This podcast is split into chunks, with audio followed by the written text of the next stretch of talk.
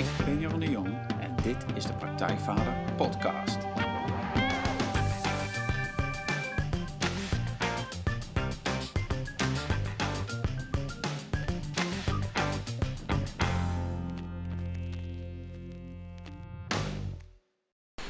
Welkom bij een nieuwe aflevering van de Praktijkvader Podcast. Jeroen hier en goed dat je luistert.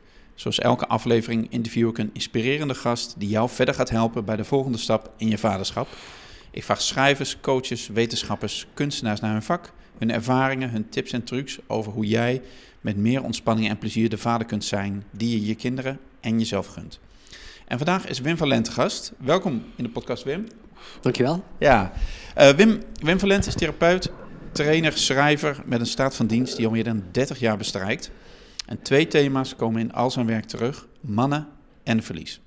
In zijn praktijk de Mannenboom werkt hij met mannen die vastlopen of het anders willen in hun leven. En hun persoonlijke verhaal is daarbij vaak het vertrekpunt. Samen met Tim Overdiek schreef Wim het boek Als de man verliest. Omgaan met tegenslag, verdriet en rouw. Dat verscheen vorig jaar. En in dit belangrijke boek wordt uitgelegd hoe mannen omgaan met verdriet en waarom een groot verlies bij mannen zo vaak tot destructief gedrag en isolement leidt. En verlies komt dan echt in alle gedaantes voor. Natuurlijk het verlies van je partner of je kind, uh, maar ook het verlies van het bedrijf, je moederland, of misschien wel iets veel minder grijpbaars als het verlies van je onschuld of je plek in de familie. Als een man verliest is een fascinerend, verhelderend, maar ook hoopvol boek dat niet alleen de expertise en ervaringen van de schrijvers over rouw en verlies bij mannen bevat, maar ook mooie persoonlijke interviews met bekende mannen zoals Umberto Tan, AFTH van der Heijden en Falco Zandstra over hun verlieservaringen. Nou, naast zijn uh, praktijk van mannenwerk uh, is Wim ook mede-eigenaar van opleidingen Land van Rouw, waar hij professionals opleidt die zich willen specialiseren in het begeleiden van rouwprocessen. Familielijn en systemisch werk nemen daar een belangrijke plek bij in. En in de opleiding werkt hij nauw samen met zijn partner Sabine Noten, die oprichter en directeur is van Land van Rouw. Samen hebben ze een samengesteld gezin van drie kinderen en daar is inmiddels ook een kleinkind bijgekomen. En nou, naast dit alles ken ik Wim ook uh, als een gepassioneerde natuurliefhebber die die kennis graag overdraagt aan zijn omgeving. Nou, genoeg stof om, uh, voor een gesprek. Uh, we gaan het uiteraard hebben over, over mannen, verlies, verdriet en rouw en over dat belangrijke boek. Maar ongetwijfeld zal er nog veel meer aan bod komen. Um, ja, Wim, welkom in de podcast. Ja, Jeroen, dankjewel. Ja, het is erg leuk dat we hier nu samen zitten. Um, ja, het is even wennen voor mij. Ik weet niet hoe het voor jou is, maar we kennen elkaar al lang en we zien elkaar meestal ergens in een café met een kop koffie erbij. Ja, ja, en nu ja. met microfoons ziet dat er een beetje anders uit. Ja, ja, ja. ja. Maar um, ja, nou ja, ik, ik keek naar uit naar dit gesprek om het een keer echt goed over, over dit onderwerp en over je boek ook te hebben. Ja, um, ja, laten we daar maar meteen maar mee beginnen. Over het boek Als de man verliest. Ja. Um, je schreef samen met Tim Overdiek. Um, en het heeft als uh, ondertitel Omgaan met tegenslag, verdriet en rouw. Um, wat me vooral opviel toen ik het boek las. ik heb natuurlijk veel boeken over mannen en over mannenthema's gelezen. Maar ik dacht, ja, dat ik, dat ik dacht, ja, maar er was nog niet eerder een boek dat zo, uh, tenminste in ieder geval wat ik gelezen heb, wat zo inzoomde puur op op dit thema. Ja. Over verdriet, op, verlies, rouw en het eigenlijk ook daarbij laat. Ja. Um, nou, jij werkt al veel langer met dit thema, maar um, waarom, waarom moest dit boek er komen? Ja. ja. Het kwam ergens vandaan, maar... Ja. Ja, nou fijn dat je dat vraagt.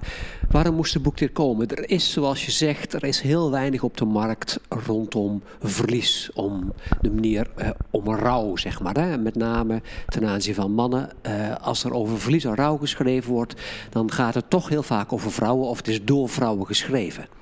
Uh, ik had al heel lang de behoefte op basis van ervaring uit mijn eigen praktijk, ehm, om iets te schrijven over rouw en verlies ook bij de opleiding, waar we toch veel vrouwen opleiden tot verliesbegeleiders.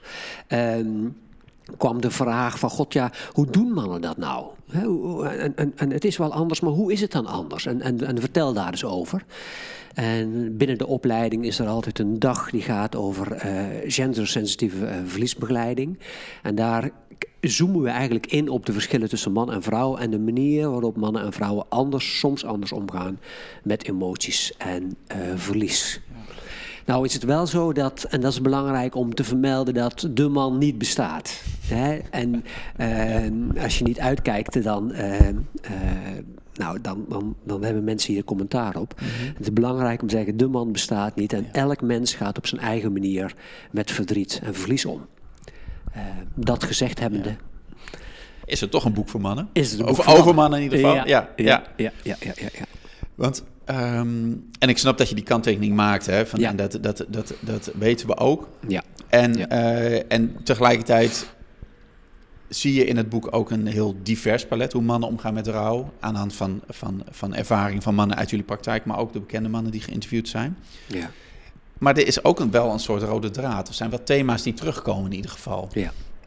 En ehm, nou, wat me ook opviel, want ik las ook een interview met jou, eh, volgens mij was het in de Geldlander, waarin je, waarin je zei van ja, het is goed dat we nu over mannen en rouw gaan praten, maar we moeten uitkijken dat we niet, dat, ehm, dat het praten, wat meer een vrouwelijke manier van, van omgaan met emoties, dat dat niet de norm wordt. ja, precies. En ehm, ja, kun je daar iets meer over vertellen? Misschien ook gewoon überhaupt van, ja, maar wat zijn dan de dingen die mannen tegenkomen als ze, Ja, als ze verlies meemaken? Ja, ja.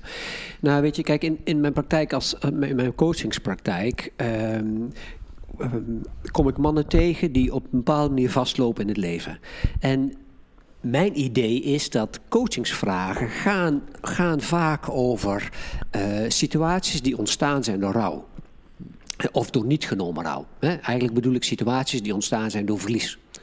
Eh, en ehm, achter elke coachingsvraag schuilt wel een soort verlies.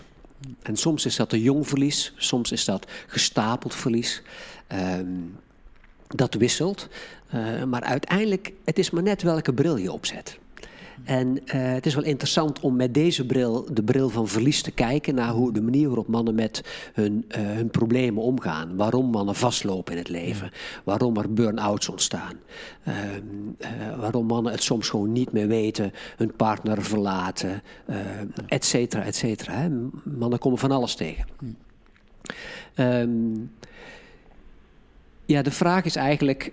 Moeten mannen er dan over praten? En is Ja. dat de enige heilzame weg? Nou, dat lijkt een beetje, dat lijkt een beetje van, oké, maar dat is dan van, ja, maar mannen praten niet, dat wordt dan gezegd. Nou, daar weten wij allebei dat dat, dat, dat per definitie niet, niet zo Nee. is, zeg maar. Maar, Nee, nee. ehm, maar het idee is dan ook, ja, maar als mannen maar zouden praten Ja, en dan misschien op dezelfde manier als vrouwen dat zouden doen, dan zouden ze minder problemen hebben. ja, ja, ja. ja. Interessant is wie, wie, wie, eh, wie zegt dit? Hè? Ja, ja. Is dit iets wat, eh, wat, een, wat een vrouwengeluid is? Eh, dat denk ik soms dat het zo is. Ja.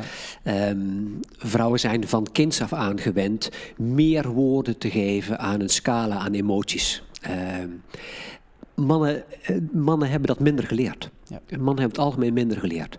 Ehm, is het zo dat, dat je over je verlies moet praten? Ja en nee. Oké.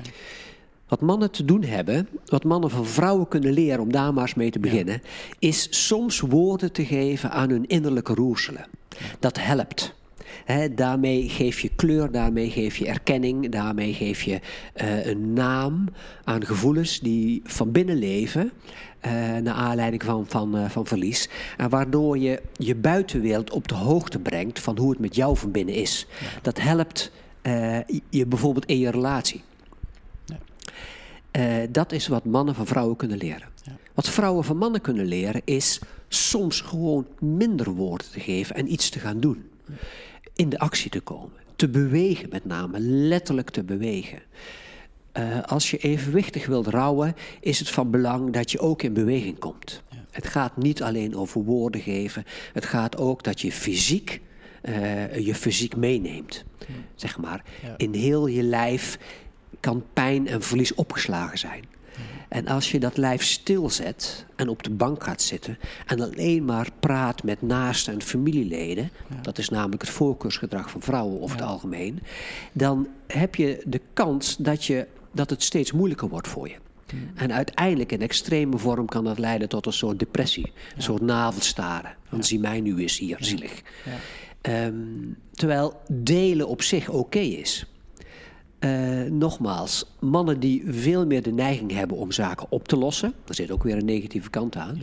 Maar als je zaken oplost en letterlijk in beweging komt, eh, zorgt dat ervoor dat er hormonen vrijkomen die ervoor zorgen dat je minder, je minder down voelt, je minder depressief voelt. Je eigenlijk een, een, een, een wat, wat oppept, zeg maar. Hè? Nou, evenwichtig rouwen is, is van beide wat. En dat is wat mannen kunnen leren. En vrouwen. Ja, want, want je schetst een beeld inderdaad. Je zegt evenwichtig rouwen. Dat is een, dat is een gezonde manier van rouwen. En, maar wat ik dan... Het, eh, wat ik ook veel zie, of ook van mijn eigen vader herken, zeg maar, maar ook bij mannen in mijn eigen training en zelf ook wel van. Ook als, ik, eh, als er iets is, zeg maar, kan ik ook gewoon op de bank gaan zitten. Maar dan, en dan zonder te praten, zeg maar. Hè? Dus dan is het soort terugtrekken. Ja. Dus dan Ja. ben ik niet aan het praten, wat, wat nee. Gezond is volgens jou, maar ik ben ook niet aan het bewegen. Nee. nee. En dat, die voorbeeld geef je natuurlijk ook in je boek, zeg maar. Ja. Dat er ook een soort, soort, eh, soort, soort eiland, hè? je noemt ook het eiland Ja. van verdriet, of het eiland van verlies terechtkomt, ja. waar, ja, waar je maar in je eentje zit. Ja, ja. Nee, dat klopt. Groot verdriet, overspoelend, overspoelend verlies ehm, kan leiden soms tot, ehm, tot, tot je terugtrekken. Ja. Eh, denken dat je het alleen wel op moet lossen, eh, op, op kunt lossen. Hè? Ook, een, ook een iets wat mannen vaak, vaak denken. Ehm, het kan ook leiden tot een vorm van isolement. Kijk, jongens leren eigenlijk al heel vroeg om een aantal gevoelens niet meer te voelen. Wil je bij de mannenwereld horen, wil je je identificeren als man, dan zijn er een aantal gevoelens die, die lastig zijn. Schaamte is zo'n gevoel wat mannen lastig vinden. Ehm, verdriet is een gevoel wat mannen lastig vinden. Ehm, dus ehm, even kijken waar ik was. Ja, dat je in dat isolement terechtkomt. ja, precies. Ja. Nou, daar, daar ging het over. Ja. Dat, we dan, dat we dan in dat isolement, dat, dat, dat de, de kans dat mannen in isolement terechtkomen is groot. En isolement gaat eigenlijk over eh, een, een soort afgesneden zijn, ehm, ehm, geen toegang hebben, geen contact kunnen maken met. eh, wat er in je lichaam aan verdriet en pijn eh, zit, zeg maar. Hè? Ehm, als je als jongen al heel vroeg geleerd hebt om te controleren, om te zorgen dat je, eh, eh, dat je je stoer gedraagt, dat je de pijn niet voelt, dat je je niet schaamt, dat je al die, al die emoties, al die gevoelens, als je die zeg maar wegdrukt. Om bij de mannen te horen. eh, dan heb je op momenten dat je verlies leidt, heb je eigenlijk een, een, een, een 0-1 achterstand. Ja. Eh, omdat verlies en omgaan met verlies en rouw, dat vraagt juist om die emoties, zeg maar, kans Ja. te geven. En die emoties te, te kennen in jezelf. Ja. En daar komt contact mee te maken. Ja. Ja, ja, je moet denken van, eh, dat gaat natuurlijk vaak via de mannen.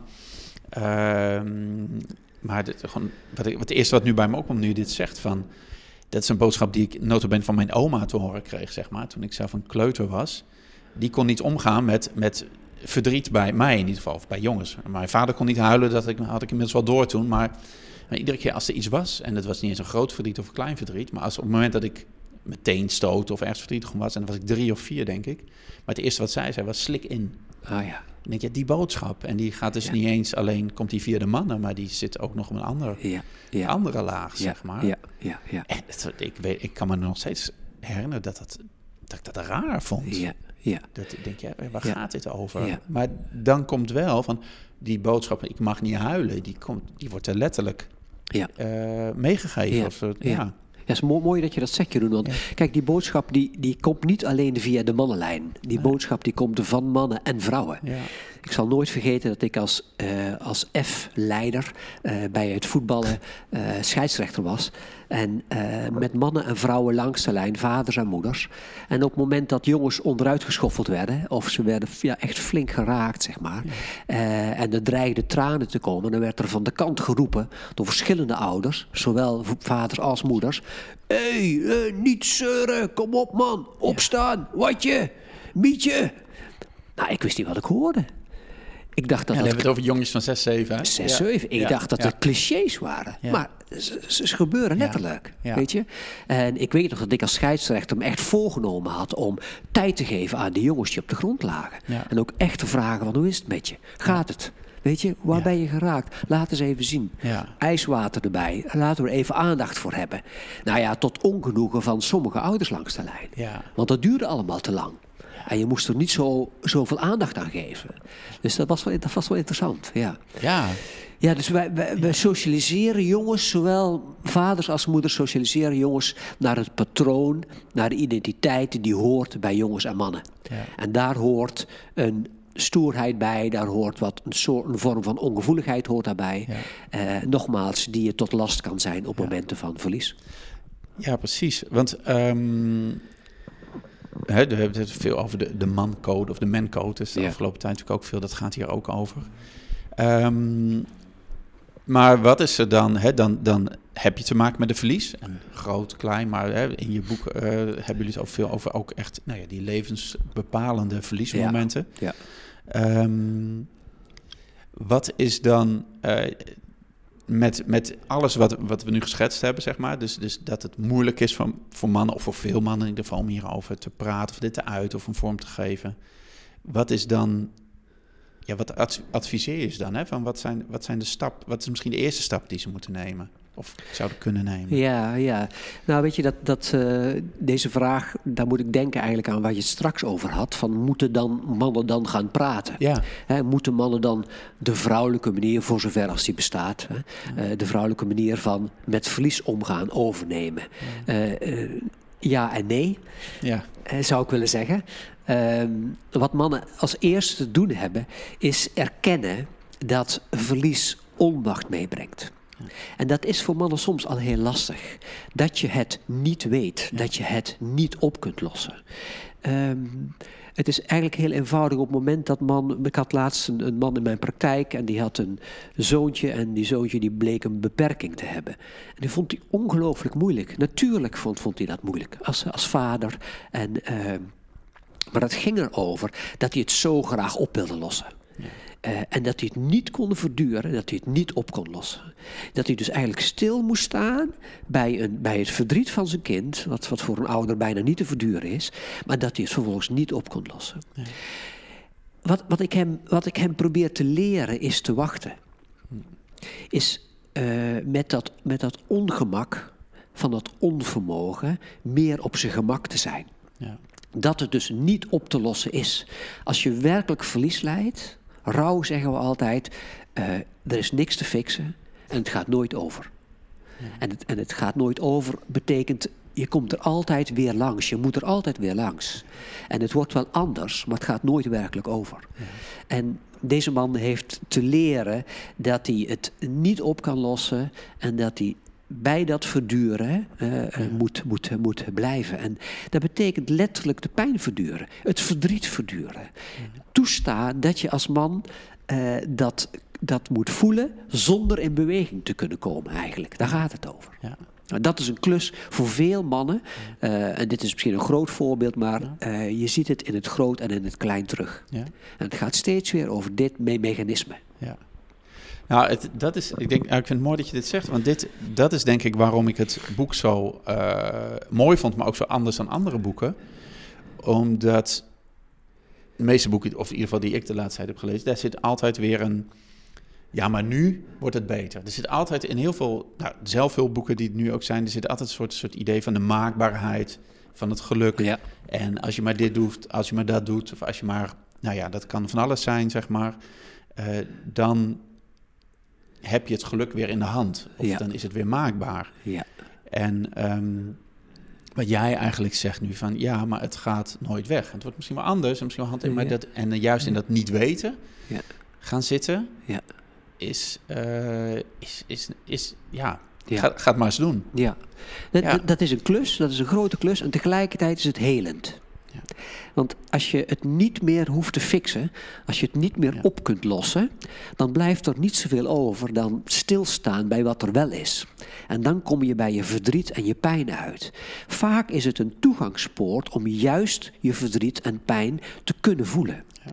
Omdat de weg naar oplossen, de weg naar vluchten zou je ook kunnen zeggen, eh, die is afgesloten. Als je erkent dat het niet op te lossen is. Wat blijft er dan over? Doorademen naar je verdriet en in je lijf ervaren hoezeer het doet. Ja. En daarbij te blijven. Niet alleen, liefst met een kring van mensen om je heen, Ja. betrouwbare mannen en vrouwen Ja. eh, die blijven eh, en die het ook niet op willen lossen voor jou. Ja, want dat is nog lastig, want dan, want dan kun jij zelf wel dat niet op willen lossen. Maar dan heb je al die mensen om je heen die zeggen, kom op. En eh, ja, hè, oh, volgende, volgende week schijnt de zon weer. En, Ja, klopt. Of over een jaar. En, Klopt, dat, is, dat is een grote klus Ja. eh, die mensen te klaren hebben. Troosten kent, he- heeft vele gezichten, om het zo maar eens te zeggen.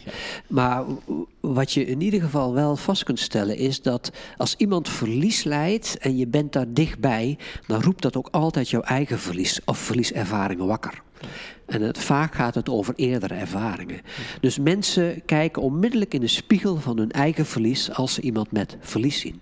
En die spiegel die heeft vaak invloed op de manier waarop mensen reageren.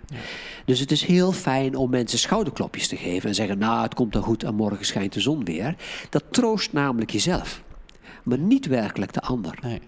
De ander werkelijk troosten is vaak in stilte aanwezig zijn. En zeggen dat je het ook niet weet. Ja. En dat het heel vervelend is voor de ander dat je dat kunt voelen. En dat je geen oplossing hebt. Ja. Weet je, maar dat je wel blijft. Ja. En eh, dat, dat is een kunst. Dat is een kunst. Want dat betekent dat je ook altijd weer langs je eigen verliezen heen moet. En even je bewust moet zijn van, oh ja, maar dit, dit raakt mij ook. Verdorie. Hè, het doet me denken aan een eerder verlies. Verdorie.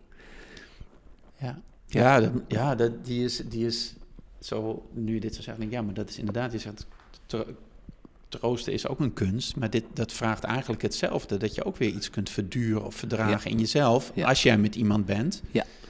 Ehm, want, eh, want dat is natuurlijk ook ehm, de, wat ik dan zelf wel herken, maar ook van, als je iemand kent met een groot verlies, dat er ook een, zaak- vaak een soort ja, onhandigheid in zit. Ja.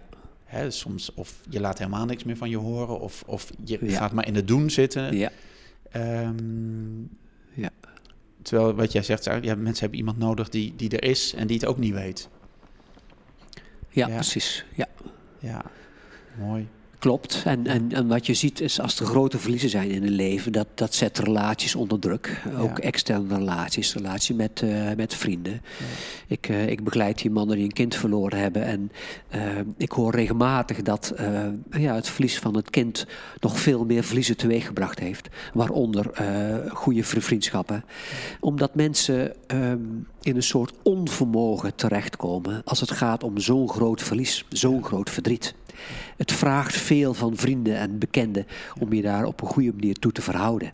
En ehm, een van de dingen is dat je je eigen verlies onderzoekt en dus nogmaals geconfronteerd wordt en in die spiegel kijkt. Ja. Ja. Ja. Ja, mooi. Ehm, ik ben benieuwd van, van eh, het was leuk om in het boek ook het, het laatste hoofdstukje te lezen waarin jij en Tim allebei beschrijven van hoe het gekomen is, hoe het proces gegaan en wie je bedankt is. Dat vond ik een mooi stuk. Maar ehm, eh, ik ben ook benieuwd van, van, van waarom, eh, wat, wat, wat, waarom wilde jij dit schrijven, zeg maar? Want dit is, hè, jij werkt zelf met, met levensverhalen, Ja. dit komt niet voor niks Ja. bij jou vandaan, Ja. zeg maar. Ja. Waar- waarom moest jij of waarom wilde jij dit schrijven? ja. ja weet je, ehm, het antwoord daarop dat gaat heel ver terug. Dat gaat eigenlijk terug tot het begin van de vorige, vorige eeuw. Toen stierf namelijk de vader van mijn vader. Terwijl mijn vader drie jaar oud was. De vader van mijn vader die stierf van de Spaanse griep. Eh, Willem Valent heette hij. En in die tijd eh, stierven voornamelijk mannen, jonge mannen, veelal jonge mannen, eh, binnen drie weken aan de Spaanse griep. Die waren kerngezond. De Spaanse griep was overgekomen uit Amerika. Rondom de Eerste Wereldoorlog hebben soldaten hier ook gevochten en hebben die griep meegebracht. En er is een enorme epidemie geweest in Europa. Vaak een onbekend, onbekend nog bij mensen. eh, die echt eh, honderdduizenden slachtoffers heeft, eh, heeft gevergd. Nou goed, mijn opa was er één van. Ehm, en ik ben opgevoed dus door een vader die geen vader had.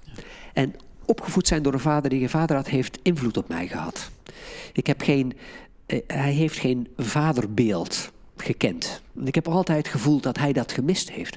Ik heb altijd gevoeld dat er ergens een soort gemis bij hem was. Dat er een soort verdriet was. Kinderen pikken dat, ik als kind pik dat op en kinderen pikken dat op. Die voelen feilloos aan waar het bij hun ouders mankeert, waar het bij hun ouders, waar bij hun ouders pijn zit, waar het schuurt. Dat, dat heb ik ook gedaan. Ik heb altijd, en naarmate ik ouder werd, werd die vraag duidelijker. Eh, hoe is hij hier in godsnaam mee omgegaan? Want het ging er nooit over bij ons thuis. Niet omdat er niet over gepraat, wil, hij er niet over wilde praten, maar gewoon de vragen waren er niet. Het was de tijdsgeest, men leefde voort. Eh, maar ik heb altijd gedacht, pap, hoe heb je dat gedaan zonder vader? Hoe heb je dat gedaan? En waarom heb je er nooit met mij over gesproken? En waarom had ik de vragen niet aan jou? Uiteindelijk kreeg ik de vragen, maar toen was het te laat. Hè? Mijn vader is op 77-jarige leeftijd overleden. En daarna zijn de meeste vragen bij mij pas wakker geworden. En die gingen hierover. Ja. Maar ik denk dat ik als kind dus al heel vroeg uh, ja, geïnfecteerd ben met het virus van, uh, uh, het virus van rouw en onuitgesproken gevoelens. Ja.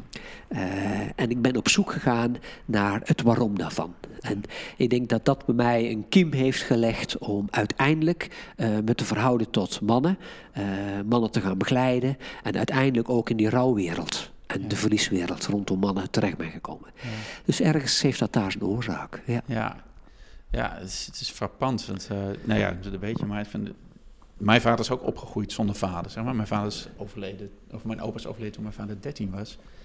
En het is inderdaad van, van wat jij zegt, van er zijn, je weet iets, je voelt iets, er wordt niet over gesproken, maar je hebt die vragen ook niet, zeg nee, maar. Het, nee. ding, Ja. Want het is geen onderwerp. Nee. Dus, dus blijkbaar is dit gewoon, of Ja. zo dacht ik, het is gewoon is zoals mannen daarmee omgaan. Ja, ja, mooi. Ja, Ja. en dat is grappig. Dat, en jij, wat ik, wat ik wel grappig vond, want daarin ben je, eh, heb je het heel anders gedaan dan ik, dat vind ik wel leuk. Dat jij, eh, las ik ook in de, ergens in de krant, ehm, dat je al heel vroeg dus ook nieuwsgierig was naar hoe mannen dat deden of zo. Ja, dus dat precies, je gesprekken met mannen Ja. aanging, maar dat je dan moet uit, uit, uitkijken dat ze je niet voor homo versleed, Ja, zeg maar. ja, ja, ja, Dus. Nou ja, op zich niet erg, maar, maar wat, ehm, wat, hoe, hoe deed je dat dan? Wat, waar, ging je gewoon ergens dan een gesprek aan met mannen? Of Ja, ja, ja, ja. ja ik, kan me, ik kan me niet anders herinneren dat ik met, met ik had twee goede vrienden vroeger. En we struinden heel veel in de natuur. Ehm, en ik weet dat we het altijd wel eh, hadden over onze vaders, over gevoelens, over pijn, over hoe moet dat dan? Eh, hoe, hoe- gaan wij daar dan mee om? Eh, ja, het klinkt heel vreemd. Naast dat we eieren zochten en visten, eh, waren we hier ook mee bezig. Eh, ik weet niet beter dan dat het zo is. En ik kan me nog herinneren dat ik op latere leeftijd, toen ik in de puberteit kwam en daarna nog in de ad- adolescentietijd, en ik ging uit, eh, ook altijd op zoek was op feestjes in bars eh, naar met name mannen die, die ik min of meer kende en dan dit soort thema's aansneed. Ik was altijd wel bezig met het leven. Eh, en niet dat ik zwaar op de hand was, helemaal niet, maar ik was gewoon geïnteresseerd in hoe doen ze dat dan? Hoe doen die mannen dat dan? Eh, maar goed, ik weet ook dat ik, ik, ik ben een man met veel vrouwelijke energie. Eh, ik ben zelf een, gevoelige man. En, en deels heb ik dat moeten, moeten leren met, met vallen en opstaan. Eh, maar in die tijd onderscheidde ik me daar natuurlijk wel in. Ja. En dan kreeg je soms verwijten van... eh, is die, is die eh, Wim een homo? Ja. Hoe zit dat? Ja. En in die tijd wilde ik niet voor homo uitgemaakt worden. Dat was een soort scheldwoord. Ja. Dat is natuurlijk nog, en het gaat helemaal nergens over. Eigenlijk was het een compliment, hè, als ik nu, nu Ja. terugkijk. Maar zo gevoelig lag dat wel in die periode. Maar er waren blijkbaar wel, jij, er waren die mannen met wie jij sprak, die vonden dat ook wel, die vonden dat ook wel boeiend. Of, Ja, ja. hartstikke boeiend. Ja. Weet je, ik heb altijd de ervaring gehad, als je het openmaakt met mannen, als je het werkelijk benoemt, dan zijn mannen zo bereid om erover te praten. Bij mannen eh sluimert een verlangen, een groot verlangen, om het precies over deze dingen te hebben. Waar het niet over mag gaan, of waar het te weinig over gaat. Eh, en als je daar zelf openheid van zaken geeft, als je jezelf wat kwetsbaar opstelt in gesprekken, vragen stelt met name ook, dan zie je dat mannen ook komen. En ik heb de mooiste gesprekken met mannen gehad, precies over deze thema's.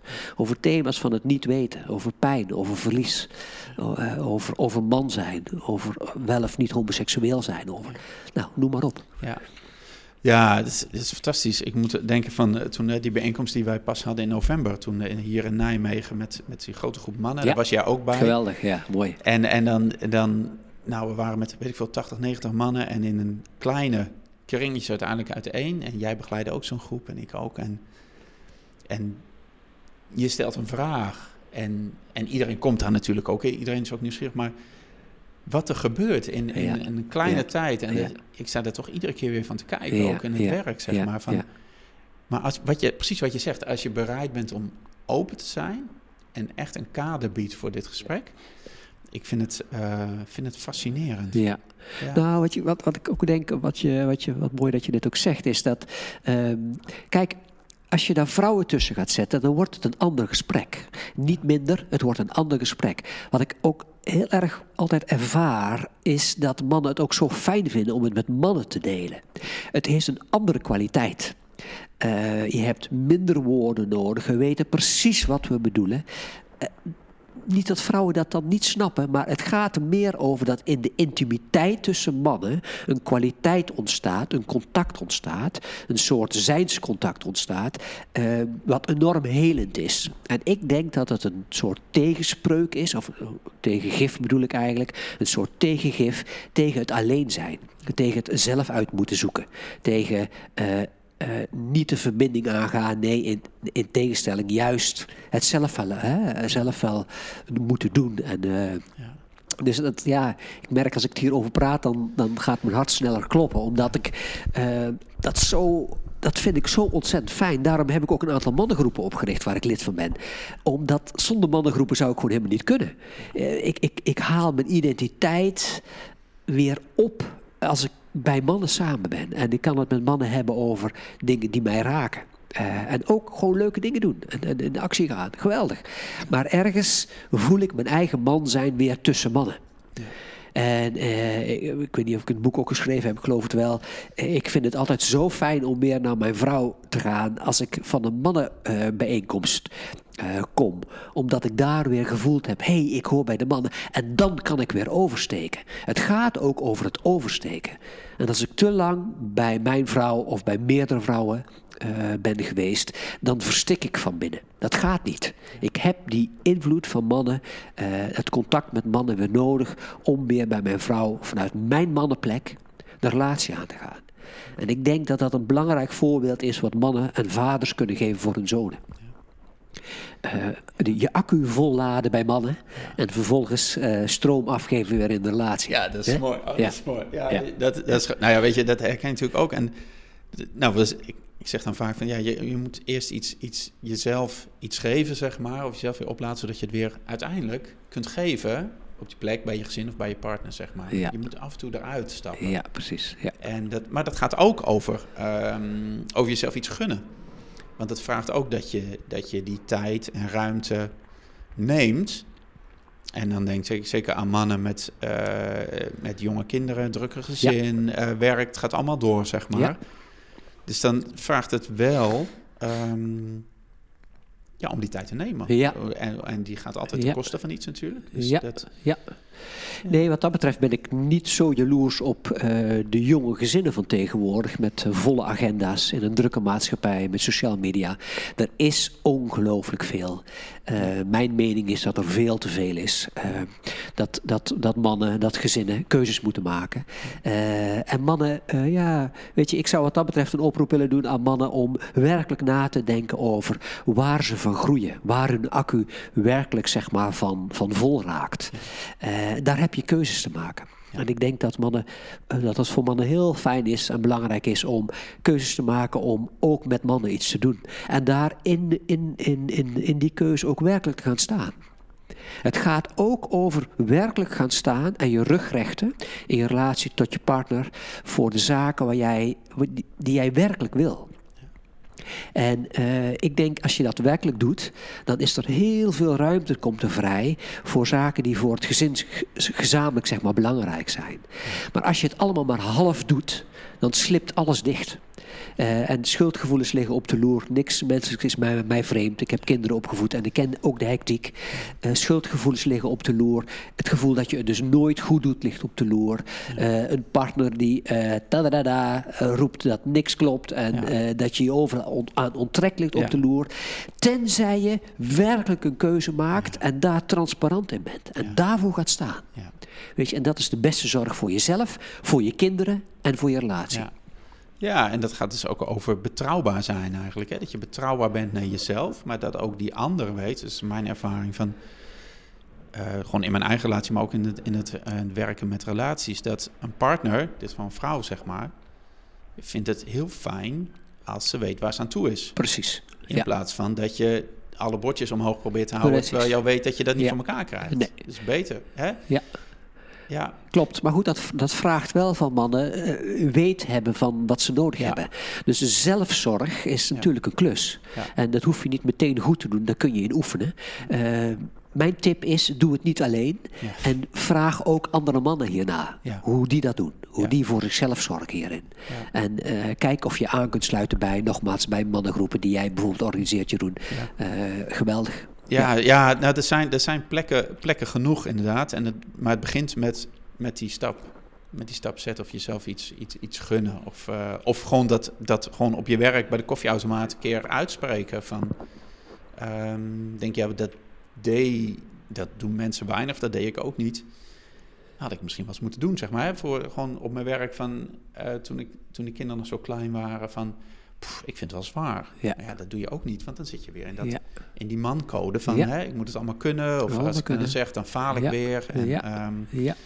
Je wil geen mietje zijn, nee, ja, precies. Dat is, dat is nou, geen zeur zijn. Nee, en het is zo. Ik, nu je dit zegt, denk ik, ik moet denken van mannen maken het elkaar zo, soms zo moeilijk. Ehm, eh, om- ik hoor van veel mannen in mijn training van ja, maar ik vind het makkelijker om met vrouwen te praten dan met mannen. Ja. Ehm, ik dacht ja, dat zit natuurlijk dat onbetrouwbare zit daar natuurlijk in. Ehm, maar ik moet denken aan een voorbeeld van, van hoe mannen dat soms doen. Er is een man bij mij in de training de hele tijd terug. En die zat bij een voetbalteam. En eh, een volwassen voetbalteam. En speelde nou best, best hoog, zeg maar. En, maar als er dan eh, nieuwe jongens bij kwamen, kwamen vaak uit, eh, uit de base of zo, hè, of uit de A'tjes, zeg maar, de jongens van 18. Als er nieuwe jongen eh, in dat team kwamen, dan onder de, onder de douche werden die ondergepiest. Als, als een soort Ja. ontgroening, Ja. zeg maar. Ja. Ik denk, ja, maar als we dat...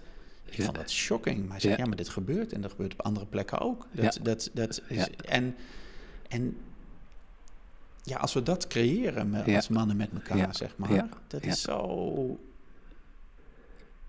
Ja, dat is naar. Ja, ja. Ja. Het is heel naar. Ja, En het zijn uitwassen. ja gelukkig Eh, wel. Ja, gelukkig wel. Ja. En tegelijkertijd staan ze ergens voor. Ze staan ook voor de gevoeligheid voor mannen, voor hiërarchie.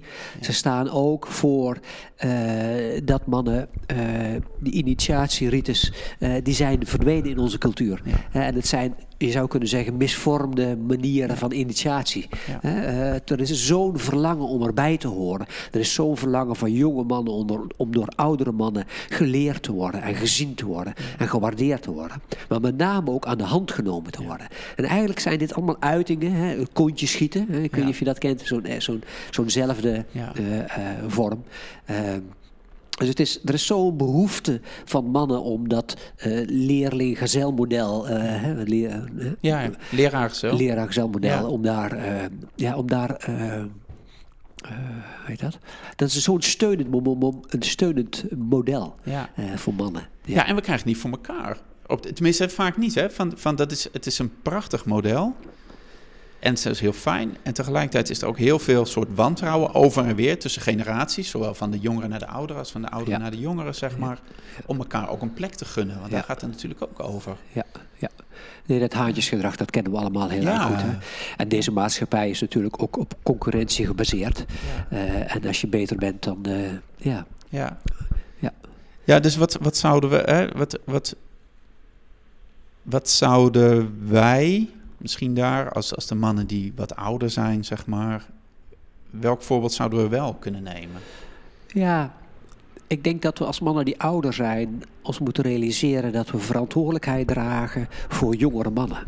Dat onze rol ten aanzien van jongere generaties een belangrijke rol is. Een rol die we heel vaak laten liggen, die we niet serieus nemen, eh, terwijl die op allerlei manieren in te vullen is. Ik, ik noem maar in buurtwerk, in sportverenigingen, in, in vriendschappen, ehm, nou, eh, you name it. Eh, er zijn overal mogelijkheden om de jongere garde eh, mee te nemen, aan de hand te nemen, aan te spreken soms, voorbeeldgedrag te laten zien, thema's op de rol te zetten en te bespreken, juist te benoemen. Ook heel concreet grenzen aan. aan- ik, ik, eh, bij ons in de straat bijvoorbeeld met, met, met, met vuurwerk afgelopen jaar. Het was zo'n gedoe. Ik heb een aantal keren groepen jongens aangesproken op een goede manier. Ja. En dan merk ik, dan luisteren ze ook. Weet je, die jongens die hebben eigenlijk ook zo'n behoefte aan grenzen. Het grenzen stellen, dat is zo belangrijk dat mannen dat doen. Want ik zeg altijd, zorg ervoor ten aanzien van je eigen kinderen is dat net zo. Zorg ervoor dat je bij grenzen stellen en je hart open houdt en de grens stelt. Het is een soort spoorlijn met, met, hè, waar twee rails liggen. De ene rails staat voor je hart open, de andere rails is de grens aangeven. En als je die twee rails niet gebruikt, kom je niet aan op het station. Dat is echt wat mannen te doen hebben. Die hebben die taak. En, maar hoe ziet dat eruit? Dat je, bijvoorbeeld jij met die jongens met het vuurwerk, hoe hou je dan je hart open? Terwijl je ook die grens stelt, want blijkbaar gebeurt er iets waar jij een grens aan wil Ja. stellen. Het is te veel, Ja. of het is te druk, of het is niet Ja. veilig. Hoe doe je dat dan? Ja, nou, ik neem waar. eh, er, er gebeurt iets in de, in de buitenwereld. In dit geval vuurwerk. Ik irriteer me eraan. Ik denk dat klopt niet. Jongens, jullie gaan hier de grens over.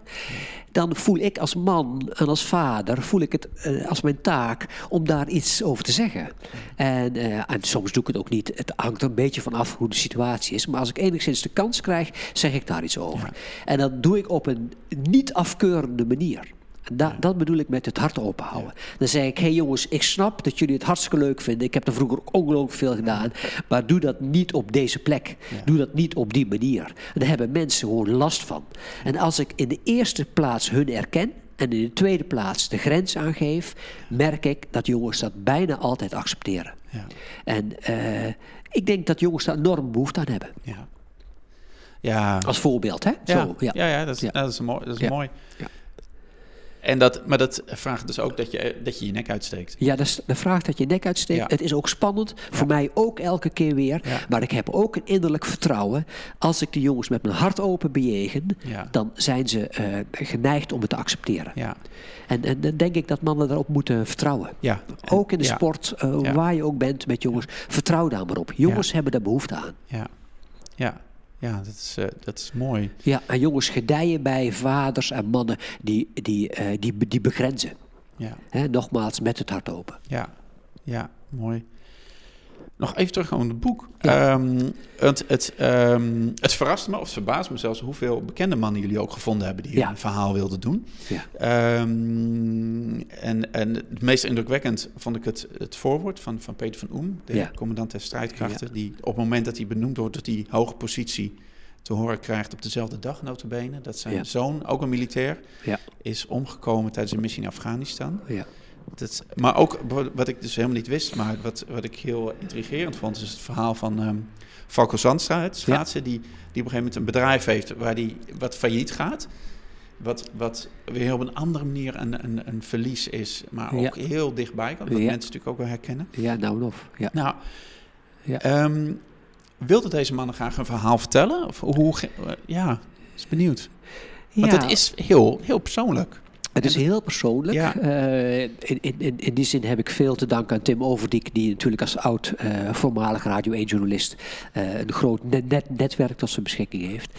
Ehm, alle mannen waren bereid hun verhaal te doen. En het leuke is dat eh, sommigen het natuurlijk spannend vonden, sommigen moesten eventjes een drempeltje over. Maar op het moment dat we contact hadden met deze mannen, ehm, eh, eh, ontdooiden ze onmiddellijk. Eh, Ik kan me nog herinneren dat we met, met Marcouch, eh, de burgemeester van Arnhem, eh, op het raadhuis zaten. Eh, het was wat onwennig. Twee vreemde mannen komen daar zijn, zijn, zijn werkkamer binnen. En eigenlijk al heel snel eh, eh, was onze vraag: God, zou je eens willen vertellen over de relatie met je vader? Nou, dat is natuurlijk nogal, Ja. een, nogal een vraag. Ja, en die krijg je niet elke dag. Hè? Dus, En die nee, krijg je niet nee. elke dag. Het leuke was dat wij waren natuurlijk, we waren zo geïnteresseerd en we hadden ons zo goed voorbereid eh, voor deze interviews, eh, dat we eigenlijk op heel, in een hele korte tijd al een intimiteit zeg maar eh, ontwikkelden in die gesprekken, waardoor mannen, en daar kom ik, daar kom ik eigenlijk uit bij waar, waar we, bij waar we het net over hadden, waarbij mannen dus heel erg bereid waren en de behoefte hadden om te vertellen. Ja. En eh, bij, bij Marcouch was het zelfs zo dat we... Op een gegeven moment weet ik nog dat Tim zei... want die zou, de- die zou dit interview uitwerken van... eh, we moeten stoppen, want ik heb te veel. Eh, ja, maar Koes die, die, die kwam helemaal los. En die man die had zoveel te vertellen over de mannenwereld. Over, over, over eh, het vaderschap in Marokko, over afwezigheid, over uh, de, de immigratie naar Amsterdam. Uh, het voorbeeldgedrag, over het, het gedrag van de derde generatie Marokkanen op dit moment in Nederland. het was ook een heel inspirerend gesprek. Ja. En een intiem gesprek. Ja. ja. Ja, dus over het algemeen waren mannen heel erg bereid om te vertellen. Ja. Precies om die reden. Ja, precies. Ja. Ja. ja.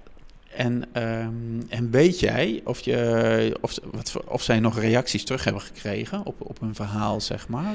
Individueel? Ja, van, van of, je, of je daar iets van gehoord hebt, zeg maar. Van dat, ik kan me voorstellen dat niet van iedereen die, die ook uh, in hun directe omgeving zo wist, bijvoorbeeld, uh, hoe, hoe het gegaan was. Nee, dat klopt wel. Ik heb dat direct van hun niet gehoord, nee, moet ik eerlijk zeggen. Ja. Nee, dat, uh, dat, weet ik niet zo goed. Nee.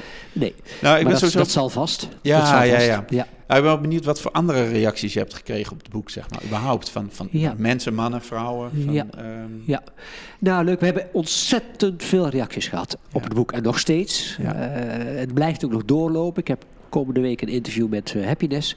Eh, dat is gewoon leuk, leuk, nog steeds heel leuk om te doen. Eh 31 januari hebben we ons, ons congres hè, als de man verliest eh, bij Land van Rouw. Eh, nou, dat loopt door. Eh, het zijn heel veel reacties van particulieren, maar ook van professionals. Eh, veel van vrouwen. En dan kom je weer bij het thema dat vrouwen de neiging hebben om er meer woorden aan te geven. En ook eh, sneller erover willen communiceren. Eh, dus veel reactie ook van vrouwen, maar ook van mannen over. eh, dat ze blij zijn met ons boek, omdat we woorden geven aan veel gevoelens die ze wel herkenden. Eh, of die ze, die ze kenden, maar nooit zo op deze manier opgeschreven hebben gezien. En eh, heel blij mee waren. Eh, professionals die zeiden van nou, ik, kan, ik snap mannen nu veel beter. Ik, kan, ik snap, maar ik snap ook mijn man veel beter. Ik snap mijn zoon veel beter. Mijn vader en mijn opa. Eh, dus, dus veel reacties met, met in die strekking. Ja. Ja. En, en kun je zeggen waar dat dan precies op zit? Of wat, wat, wa- waarom begrijpen ze een man beter? Van, van is ja, iets in het omgaan met verlies uiteraard, maar wat... Ja, omdat we denk ik toch op verschillende manieren en ook door de interviews, maar ook, ook daarbuiten, eh, woorden hebben gegeven aan de gevoelens die, eh, die speelden vaak tussen mannen en vrouwen, of bij mannen intern of bij vrouwen intern. Eh, en waardoor het makkelijker was voor hen om enerzijds te begrijpen en zichzelf te begrijpen, maar ook om het bespreekbaar te maken. Ja. Voor zichzelf en in de relatie, of met cliënten juist, of met hun kinderen. Eh, dus het gaat ook over, het is een soort kat katalysator blijkt, maar het boek is een soort katalysator om dingen bespreekbaar te maken. Eh, het heeft zaken gelegitimeerd. Zeg maar op een bepaalde manier. En het heeft verlies en rouw een beetje uit dat hoekje gehaald. En het heeft het ook genormaliseerd. ja. daar ik je, ook en, aan denken. Ja, en met name ook erkent dat het bij mannen soms echt anders is. En dat mannen minder woorden hebben voor verlies. Dat mannen vanuit een andere hoek het aanvliegen, zeg maar. Hè? En daar hebben we woorden aan gegeven. Ja, ja, mooi. Ja.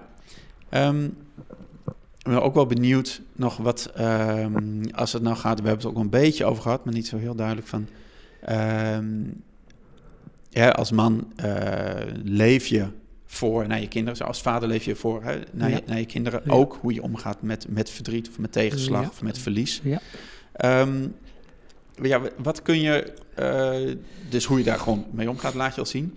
Maar als het nou gaat om verlies, wat, kun je dan nog iets, kun je iets meegeven aan je kinderen? Of hoe, wat, hoe, ja, hoe laat je dat zien aan je kind? Ja, nou, het is voor vaders heel belangrijk om ehm, te laten zien dat ze het als vader soms ook niet weten. En dat niet weten een kwaliteit op zich is. Ja. Dat wachten eh, iets anders is dan afwachten. Eh, eh, en dat eh, het niet opgelost hoeft te worden en dat sommige dingen gewoon niet opgelost kunnen worden. Tegelijkertijd, nogmaals, kun je als vader laten zien: hé, hey, ik ga op deze manier met mijn verlies om en jouw moeder doet dat op een andere manier. En dat is prima, dat kan naast elkaar bestaan. Het gaat niet om meer of minder, hè? Eh, het gaat nooit over, over goed of fout, maar het is anders. Dit is mijn manier en ik ben bereid om, eh, om, om, om, om met je moeder eh, het daarover te hebben. Of met andere mensen het daarover te hebben. Ik, uh, uh, mildheid en uh, fouten mogen maken is heel belangrijk hierin. Ja. Ik zeg altijd, welke fout je ook maakt, het is niet zo heel erg. Je kunt er altijd weer op terugkomen, maar dan heb je wel te doen bij je kinderen. Ja. Je kunt altijd zeggen, goh, ik had er eigenlijk meer met je over moeten praten. Ik had het serieuzer moeten nemen. Ik heb het gebagatelliseerd, dat je pijn had, dat je verdriet had. Maar ik vond het eigenlijk zelf heel lastig om het te zien. Ik kon het niet goed. Ik kon het gewoon niet goed aanzien dat je verdrietig was. Of dat je alleen was. En ik kon je, ik kon je niet helpen. En, en dan, dan trek ik me terug. Of dan ga ik stoer doen. Of dan wil ik het oplossen. Weet je, maar zo werkt het niet. En het is zo fijn voor kinderen dat hun ouders terugkomen op fouten. Zodat kinderen leren van oké, ze zijn niet, niet foutloos. Maar wat fijn dat we het daar weer over kunnen hebben. Ik denk dat dat heel belangrijk is. Uh, belangrijk is wat, wat ouders en vaders voor hun kinderen kunnen doen. Ja, en dat vraagt ook weer die drempel overgaan om, om dus die kwetsbare kant te laten zien. Ja, zeker. Om dus het beeld misschien ook naar je kinderen toe soort los te laten, dat je het altijd moet weten. Klopt. Klopt, en, en, en daaronder ligt eigenlijk een soort uitnodiging aan mannen. Mannen, zorg dat je je verliesgeschiedenis en je verliesstapel uitzoekt. Zorg dat je kijkt van, goh, wat heb ik nou verloren in het leven? Zonder dat allemaal heel zwaar te maken hè, of half depressief te worden. Dat is helemaal niet wat ik bedoel. Het maakt het uiteindelijk er juist lichter van. Maar kijk eens en onderzoek eens van wat heb ik nou meegemaakt in mijn leven en uh, wat, wat voor verliezen heb ik nou geleden. En, en heb ik die verliezen ook aandacht gegeven? En heb ik die, toen ik bijvoorbeeld kind was, heb ik daar aandacht voor gekregen, ja of nee? Want alles waar je niet over gerouwd hebt, dat heeft invloed direct in je leven in het hier en nu en ook op je opvoeding. En het uh, bepaalt de manier waarop jij omgaat met je verlies en jouw, jouw kinderen leert omgaan met je verlies. Met hun verliezen. Dus met andere woorden, de manier waarop jij hebt leren omgaan met verlies uh, is bepalend voor de manier waarop je ermee omgaat. Ja.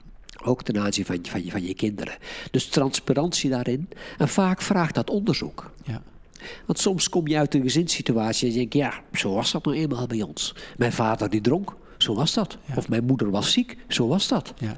Maar weet je, dat was niet zo normaal. Uh, en het is belangrijk om de impact zeg maar, van dit soort situaties uh, op jou te onderzoeken. Ja, dus dan ga je eigenlijk, ik vind het mooi, omdat dan ga je eigenlijk zitten en je kijkt terug of je begint bij, uh, bij je geboorte. Dat, maar dat op zo'n moment dat je dus realiseert van... hé, hey, mijn vader dronk. Uh, wat, wat, is dan het, wat is dan het verlies daarvan? Ja, het verlies zit ervan dat als je je bewust bent van dat feit... en dat je vader dus op een bepaalde manier afwezig was... maar dat kan op allerlei manieren. Ja. En de afwezigheid van vaders, dat kennen wij als man natuurlijk als geen ander. Ja. Uh, dat je nu realiseert dat die afwezigheid invloed heeft gehad op de kwaliteit van opvoeden. En de manier waarop jij uh, uh, in het licht hebt gestaan. De manier waarop jij bejegend bent. De manier waarop jij serieus genomen bent. De manier waarop er met jouw verlies is omgegaan. De manier en de hoeveelheid aandacht die daarvoor was. Dus het heeft heel veel invloed. Als jouw vader op een bepaalde manier niet aanwezig kon zijn, of onvoldoende aanwezig kon zijn, heeft dat direct invloed op jou op jouw opvoeding. Ja. Met alle gevolgen van dien. En soms zijn mannen zich daar niet bewust van. Nee. En denken van dat dat gewoon bij, bij het leven hoort. Ja, dan noemen, ze, dan noemen ze dat, ja, dat is mijn karakter. Ik ben opvliegend. Of ik, ben, uh, ik heb een kort lontje. Ja, ja amahula. Ja. Niemand, niemand is geboren met een kort, kort lontje. Korte lontjes ontstaan omdat uh, kinderen ergens hebben ervaren dat ze er niet toe doen. Of dat het onveilig was. Weet je, uh, als er niet gerouwd is om verliezen, dan stapelt, wij zeggen, dan stapelt de verliezen zich op. En dan krijg je een soort stolling. In ons boek schrijven we daar ook over. Uh, gestolde rouw. Gestolde rouw is eigenlijk rouw die uh, zijn eigenlijk de, de, effecten van verlies die, die niet genomen zijn. Ja. Dan is er dus niet gerouwd over die, die verliezen. Ja. En dat stapelt zich in een mens op en dat is fysiek voelbaar. En ik, de mannen in mijn praktijk zijn mannen die vaak een hele stapeling van dat verlies kennen. En uiteindelijk komt er zo'n laatste steen op die stapel en dan dondert die hele stapel ja. om. een man die hier die, die, die, die zijn werk kwijtraakt, uh, denk je, ja god, raak je daar nou van, van de waps, van je werk kwijtraken? Nou, werk is voor mannen ongelooflijk belangrijk. Ja. Maar als je daar ook nog eens een keer een hele stapel van verlies onder hebt zitten, en je bent opgevoed door ouders uh, die niet met hun verliezen om konden gaan, ja of niet goed. Nou, zie hier Ja. wat voor recept je hebt meegekregen voor het leven. Dat het vraagt uiteindelijk om, om omvallen van die stapel. Ja. Burn-out of noem maar op. Ja, dat is, dat is, de- jij zegt dat is vaak de laatste steen eigenlijk Precies. op een stapel die er al Ja, stond. De sluitsteen zou je ja, kunnen zeggen. ja, precies. Ja. Dus, Ja. Nou, dat is mooi, dat is heel concreet. Ik denk van, weet je, dat is fijn, dat, dat, dat, dat kun je gaan doen. Daar kun je voor gaan zitten. Je kunt die verliesgeschiedenis gewoon ja, nieuwsgierig naar zijn ja, eigenlijk dus ook. mooi, hè? mooi dat je dat zegt. Nieuwsgierig is geweldig. Ja, Ja, ja, want er komen er ook dingen bij. Als ik nu ook denk, oh ja, maar er zijn een aantal dingen, zeg maar. Bijvoorbeeld, het, het kan ook het, het eh, verlies van een vriendschap zijn. en of. Of iets wat anders is uitgepakt dan je, dan je graag had gewild of zo. Nou en of. Verlies van idealen in die zin. Ja. ja nou. Ja, mooi. Ik moet denken aan, mijn, aan mijn studententijd. Ik dacht, oh, ik ging studeren. Ik dacht, ja, nu gaat het beginnen, fantastisch. En ik had er allemaal beelden van. Dat pakte heel anders uit. Ja. Het was, was echt heel anders. Dat, dat, Ja. dat, ehm, het was op zich wel oké, maar het was niet dat, dat één groot feest wat ik van tevoren had verwacht. Het was, was, ja, dat, ja, dat was anders. Ja. Uiteindelijk had ik meer contact met de docenten dan met mijn medestudenten, zeg maar. Het Ja. was veel, veel kleiner was dat geworden dan. En ik, ja, maar dat is wel. Dat, dat kan ook zoiets zijn. Ja. Ook ik, had dat, ik had mezelf iets anders gegund. Of Ja. ik had graag iets anders gedaan. ja, dat snap ik. Ja. Ja. Ja. kijk, en dat dan in termen van verlies benoemen, Ja. dat is geen voorkeursgedrag van mannen. Nee. Snap je? Eh, misschien van mensen over het algemeen wel niet. Eh, dus het is belangrijk om te zien, wat is nou ook een verlies? Wat is nou werkelijk voor mij een verlies? Eh, snap je? En dat kan soms klein zijn, maar heel vaak gaat het over de stapeling. Ja. Eh, en we zijn nogmaals vaak opgevoed om er maar gewoon overheen te stappen Ja. en door te gaan. Ja. Ja. Ja. want zo was het nou eenmaal. Of, hè, weet je? Ja. Nou ja. Ja. Ja, mooi. En er is geen oplossing, dus bestaat het niet. Nee. Ja, en dan vegen we alles onder het tapijt. Zo is dat. Geen, ja, geen probleem van Daar maken. zijn we ook goed in. Kom op, Ja. we zeggen ja. watjes. Ja, precies. Ja. Hey, ik ben benieuwd, Wim, ik wilde eigenlijk ook nog heel graag met jou eh, over iets anders hebben. Eh, want dat is ook een thema wat vaak terugkomt, ook bij mannen die ik spreek. Ehm, jij, samen met jouw partner Sabine, heb je een samengesteld gezin. Ja. En ehm, er zijn tegenwoordig heel veel mensen die, die, dat, die dat hebben, zeg maar. En ehm, ik ben heel benieuwd, want ik weet dat heel veel mensen op zoek zijn naar van hoe krijgen we dat rond? Hoe krijgen we dat werkend? Ja, ja. En, en hoe, hoe kijk jij daarna, zeg maar? Hoe, hoe zorg je ervoor? En ik ben misschien ook wel vanuit je systemische blik benieuwd van... Hoe doe je dat? Want het is Ja. ingewikkeld. Ja, ja, ja, ja, ja. ja weet je, eh, een petje af voor alle, alle mannen die deel uitmaken van een patchwork-gezin, eh, een samengesteld gezin. Ja. Eh, dat is om te beginnen een hele grote klus. Ehm, en elk verhaal is anders. Ja. Elk verhaal is anders. In mijn geval was het zo dat de vader van de kinderen die ik later opvoedde, eh, was, daar had ik een beginnende vriendschap mee. En eh, wij mochten elkaar heel graag. Eh, dat heeft ontzettend geholpen in de opvoeding van zijn kinderen. Zijn kinderen wisten dat ik hem graag mocht en dat hij mij graag mocht. En ik zeg, het is altijd een soort olie, een soort smeerolie is dat geweest, in de relatie die ik met hun had. Het is van belang dat, in algemene termen is het van belang dat je als stiefvader, bonusvader, hè, eh, kijk maar hoe je jezelf wil noemen, dat je eh, de vader erkent. Hè, de vader die of overleden is of, of gescheiden is, eh, dat je die erkent. Hè? Dus ehm, als je dat niet doet, dan zullen kinderen het uiteindelijk in de onderlaag niet accepteren. De kinderen worden dan boos eh, van binnen Ja. eh, en voelen zich niet gezien.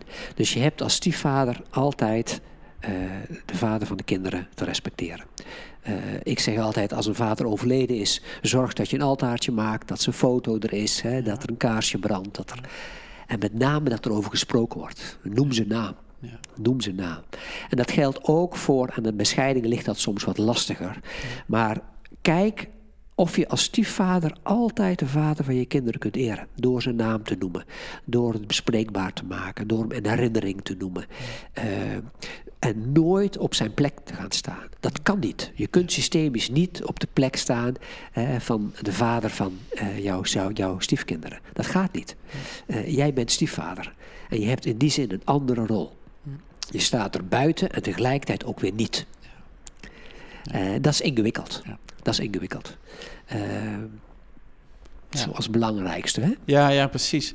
En, ehm, en, en, en ik kan me ook voorstellen dat het, eh, dat het ook in de relatie met de partner, zeg maar, net van een nieuwe partner of een andere Ja. partner, zeg maar, dat dat ook veel vraagt. Ehm, want en de- hoe, hoe, hoe doe je dat, zeg maar? Van Ja. dat is een nieuwe situatie en een nieuwe relatie, zeg maar. Ja. En daar ben je natuurlijk blij mee, maar ook dat vraagt, vraagt Ja. zeker in combinatie met als er nog kinderen bij zijn, zeg maar. Ja. Ja, het gaat, weer over, het gaat weer over plek in deze zin. Kijk, ik, ken, ik heb het natuurlijk ook heel erg gekend met mijn, met mijn partner. We waren het er lang niet altijd over eens van hoe we de kinderen op moesten voeden. Eh, en ik was niet hun vader. Hè. We hebben samen later nog een kind gekregen en het was echt anders. Ja. Als je samen een kind krijgt en je bent de biologische vader van een kind, eh, dan is eigenlijk eh, de olie die in de machine thuis hoort, in de, machine, eh, in de opvoedingsmachine, eh, zeg maar, eh, die, die zit er al in. Ja. Die hoef je niet meer toe te voegen.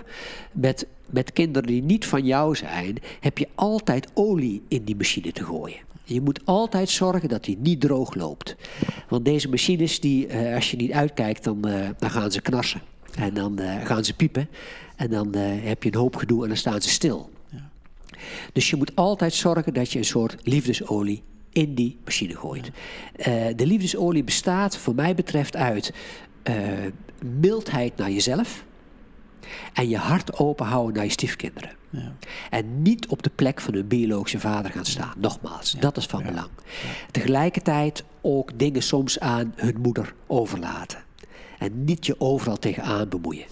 Maar nogmaals, als je met je hart open je grenzen aan kunt geven, omdat je van overtuigd bent dat dat in de opvoeding van kinderen belangrijk is, met respect voor de biologische vader, dan, is je, dan heb je al een belangrijk eh, basiselement zeg maar, in de opvoeding.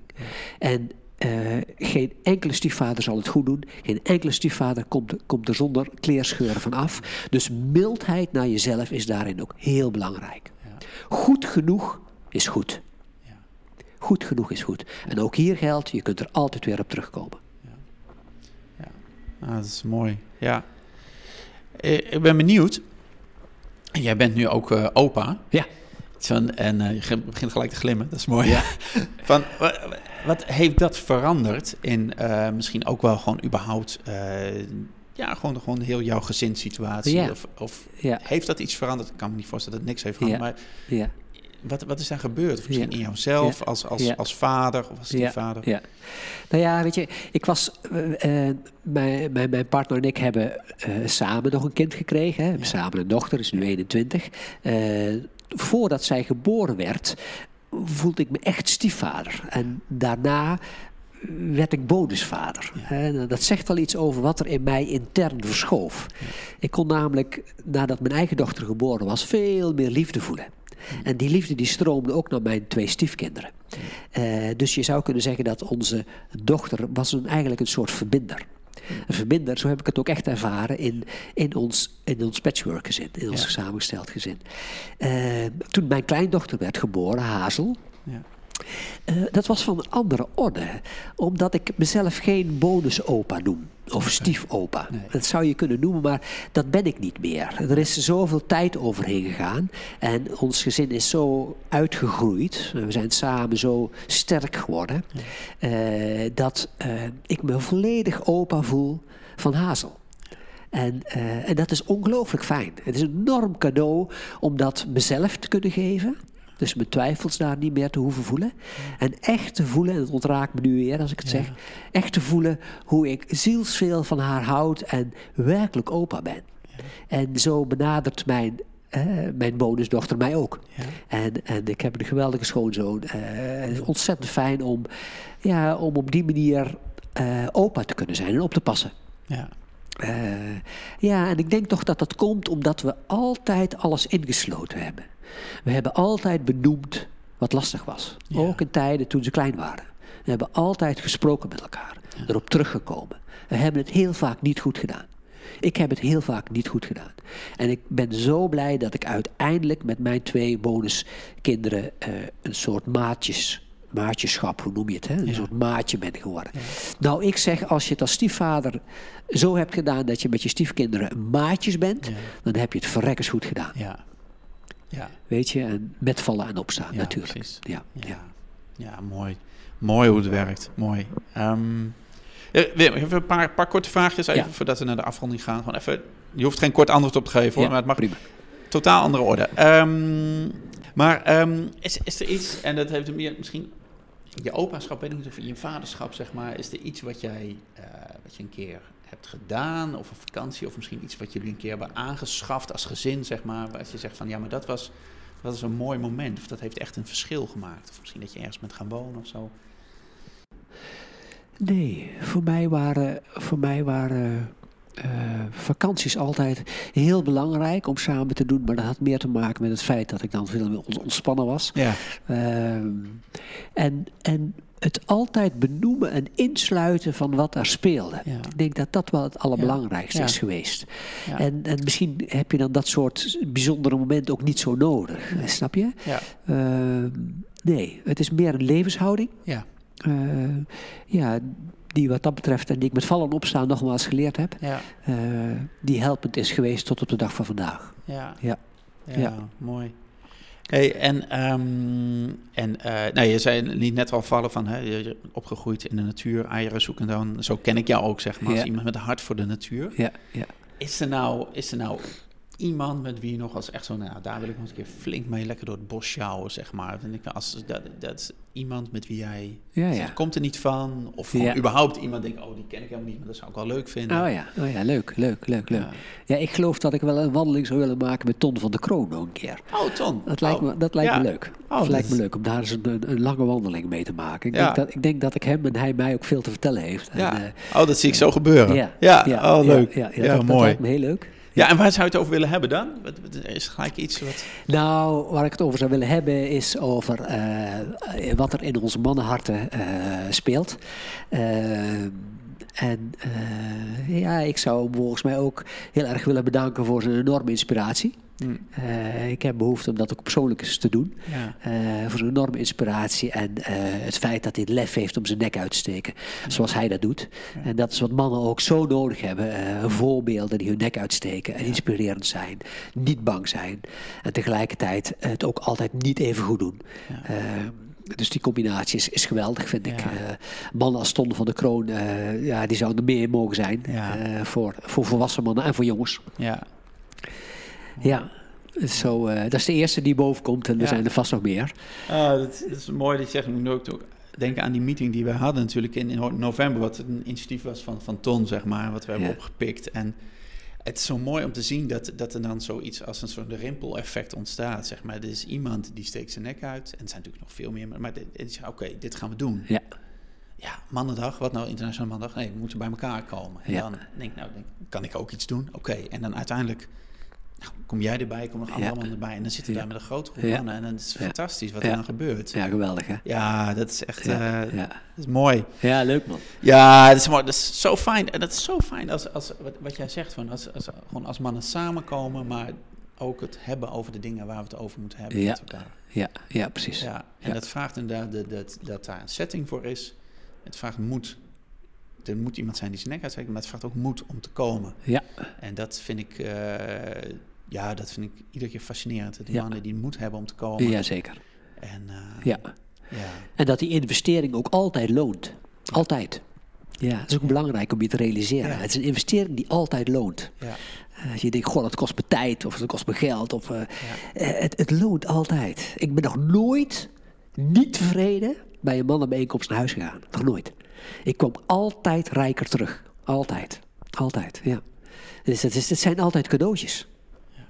En eh, het was voor mij geweldig om dat ooit te ontdekken.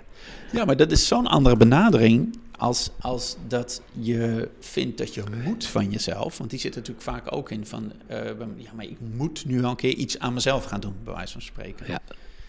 Als ik dat zeg, word ik dan moe van, bij wijze van Maar als Ja. je zegt, het is een cadeautje, Ja. ja, Ja. ja, soms ziet het er niet altijd uit als een Nee, leuk hè, maar, maar zo, is het, zo is het wel. Ja. Zo is het wel, ja. ja, ja. Ja. Er komt ook een soort, mij ook een soort lichtheid om de hoek kijken. Het is ook belangrijk om dat eh, licht te zien, snap je? Om geen projecten van te maken. Dat kunnen wij mannen ook heel goed, projecten maken. Ja. Nee, geen project van maken. Gewoon doen en, en, en in licht en luchtigheid. En met veel humor, zoals wij mannen hebben. Ja, Eh, ja, op die manier. Dat is leuk. Ja. ja. Ja, mooi. Ehm, dit is een vraag die ik vaak ook stel. En die ben ik ook benieuwd naar jou, Wim. Van jou als, als, als, jij als vader, zeg maar. Hè? Je zegt Ja. van, op een gegeven moment hè, kreeg je samen met Sabine ook je, jullie dochter. Ja. Ehm, stel nou dat jij terug kon gaan naar dat moment hè, dat zij geboren werd. Dat is meer dan twintig jaar geleden. Eh, en je zou jezelf een advies mogen geven als van, hè, met, met nu met alles wat je weet, zeg maar, wat zou je toen tegen die Wim van 20 jaar geleden willen zeggen? En kun je, en kun je even schetsen hoe dat was? Of waar je was toen ze geboren werd? Was het in het ziekenhuis of thuis? Of Ja, eruit? ja, ja, ja, ja. Hoe stond je erbij? Ja, het was een geweldig mooie nacht. eh, waarin mijn vrouw wee had. En eh, het was in februari. Eh, de tijd dat het roodborstje eh, bij ons in de tuin al volop zong. En roodborsten eh, die zingen overdag, maar ook in de nacht. En eh, tijdens de weeën heb ik eh, het raam opengezet om het geluid van de roodborst eh, binnen te laten komen. Het was een, heel prachtig geluid. eh, een beetje waterig, heel, heel mooi geluid. eh, voor mensen die dat kennen. En eh, nou, op het geboortekaarsje staat ook, eh, terwijl de roodborst zong... eh, dus ik heb een hele goede herinnering aan die nacht dat mijn vrouw in bad lag om de weeën op te vangen. En eh, s morgens rond half zeven is, eh, is onze ster geboren. Ehm, en de eerste ervaring was dat ze eh, dreigde van mijn buik, of dreigde, ze viel van de buik van mijn vrouw af en het bed was verhoogd. Dus als ze werkelijk gevallen was, dan was ze echt bijna een meter naar beneden gevallen. En de eerste reflectie, eh, kan ik me nog herinneren, die ik had. Ik heb volgens mij nog nooit zo snel gereageerd. Eh, en voordat ze ook maar enigszins van de buik kon glijden, had ik er al vast. Bloederig en slijmerig. En ik dacht, wauw, jou heb ik. Jij mag niet vallen. Dat is de eerste herinnering die ik heb. Ehm, ik was natuurlijk al wat ouder. Ik heb heel bewust hebben we onze dochter gekregen. En ehm, ik heb me ook heel bewust met de opvoeding bezig gehouden. Ik ben minder gaan werken. Eh, daar ben ik heel erg tevreden over. Daar ben ik echt heel erg tevreden over. Eh, wat zou ik nou nog anders doen? Ik zou misschien nog iets minder gaan werken. Ik zou misschien nog iets meer in haar investeren. Eh, en in de relatie met mijn vrouw.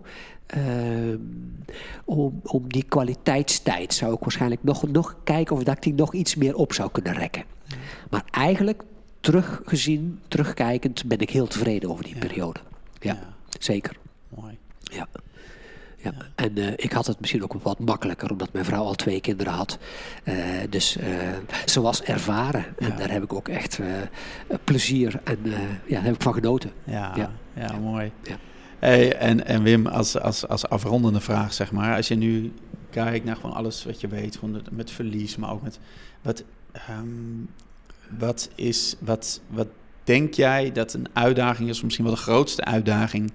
waar wij, of wij, de huidige, huidige generatie ouders... Hè, de jonge ouders nu, zeg maar, misschien wel jouw jouw jouw stiefdochter... Waar, waar staan we voor, zeg maar? Ja, wat wat ja. hebben we te doen? Ja, ja, ja.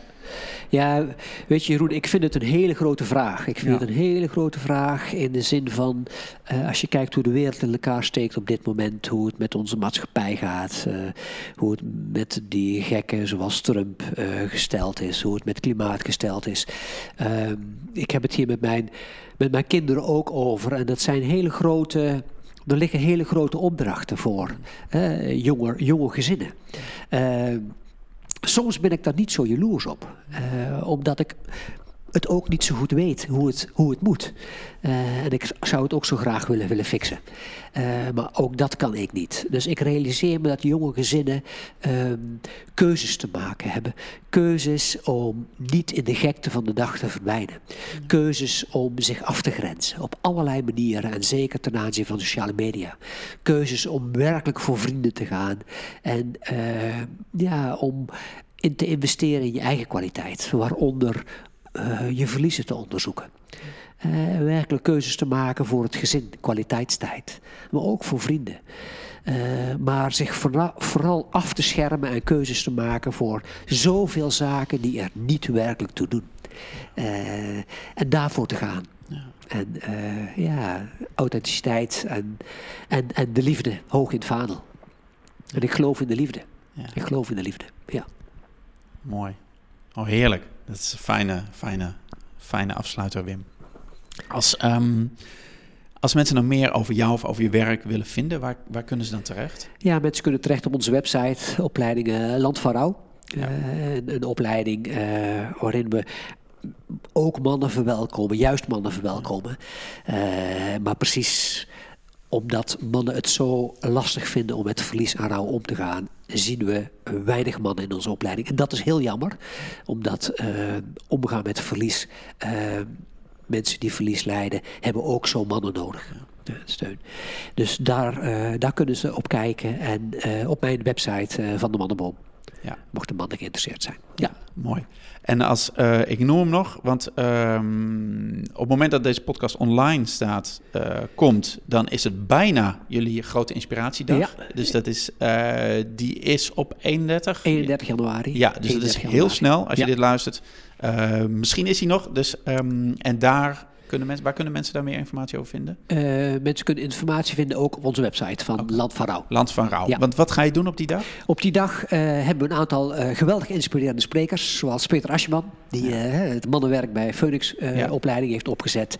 Jurgen Peters, Belgische therapeut, systeemtherapeut. Podcastgast ook geweest. Dus, en podcastgast geweest, ja, mooi. Tim Overdiek natuurlijk. Ja. Ik word geïnterviewd. En we hebben een interactief theater. eh, waarin we rollenspellen spelen. Eh, ja, gewoon samen een hele eh, interessante en afwisselende dag rondom het boek Als de man verliest. ja, prachtig. Aanrader. Dus als je dit hoort, vrijdag 31 januari, gaan. Ja, Oké. Wim, dankjewel voor dit fijne gesprek. graag gedaan Jeroen. Leuk om te doen. Ja, mooi, fijn. ja. En jij, als je zit te luisteren, ook bedankt voor het luisteren. Goed dat je er weer was. En deze aflevering eh, vind je terug eh, op www.praktijkvader.nl podcast. Om eh, de extra linkjes te vinden naar het werk van Wim en, en de boeken ook. Je kunt je abonneren op de podcast via Spotify, Apple Podcast of Stitcher of een andere app. Eh, dan krijg je hem automatisch eh, naar je telefoon toe, zelfs gedownload en al als je dat wil. Of je vindt deze terug met alle andere eh, meer dan 50 interviews op www.praktijkvader.nl slash podcast. En op die website vind je ook alle informatie over de trainingen die ik geef, artikelen en nog veel meer. Ik hoor jou graag bij de volgende podcast en ik wens je een hele goede tijd. Heb het goed? Doeg! Voordat je gaat wil ik je graag wijzen op twee belangrijke dingen. Het eerste is het Praktijkvader Podcast Werkboek. Dit fijne mini-werkboek gaat je helpen om alle inspiratie uit de interviews een beetje te onthouden en ook om te zetten in concrete stappen naar de vader die je wilt zijn. Aan de hand van vijf eenvoudige maar belangrijke vragen haal jij de essentie uit elke aflevering en vertaal je die naar acties die het verschil gaan maken in het leven met je kinderen, je partner, je werk en alles wat er nog meer speelt. Je kunt deze handige en printbare PDF eenvoudig downloaden op www.praktijkvader.nl slash podcast. En zo kun je meteen aan de slag met de belangrijkste inzichten uit deze aflevering. Veel succes en veel plezier ermee. Nou, wat ook goed om te weten is dat je vanaf nu ook supporter kunt worden van de Praktijkvader podcast. Want de Praktijkvader podcast is 100% gratis, 100% advertentievrij en dat blijft ook zo. Maar dat betekent niet dat het niks kost om die interviews af te nemen, te bewerken en online te delen. En om investeringen in apparatuur, software, hosting, reiskosten, andere dingen te dekken, zijn bijdragen van luisteraars meer dan welkom. Nou, als jij de Praktijkvader podcast waardeert, kun je nu eenvoudig, eenmalig een donatie doen. En je laat op die manier je waardering blijken voor de inspiratie die je via de podcast krijgt. En je levert een bijdrage aan een uniek platform met waardevolle gesprekken over betrokken, authentiek en buiten de kaders vaderschap. Je helpt mij om de kwaliteit van de podcast te verhogen en de inspirerende interviews te verspreiden naar nog meer vaders. Nou, op www.praktijkvader.nl slash podcast kun je eenvoudig je donatie van 10, 25, 50 euro doen. Of je bepaalt natuurlijk gewoon zelf de hoogte van je donatie, want dat kan natuurlijk ook. Nou, alvast ontzettend bedankt en heb het goed. En ik zie je, ik hoor je bij de volgende podcast. Oké, doeg!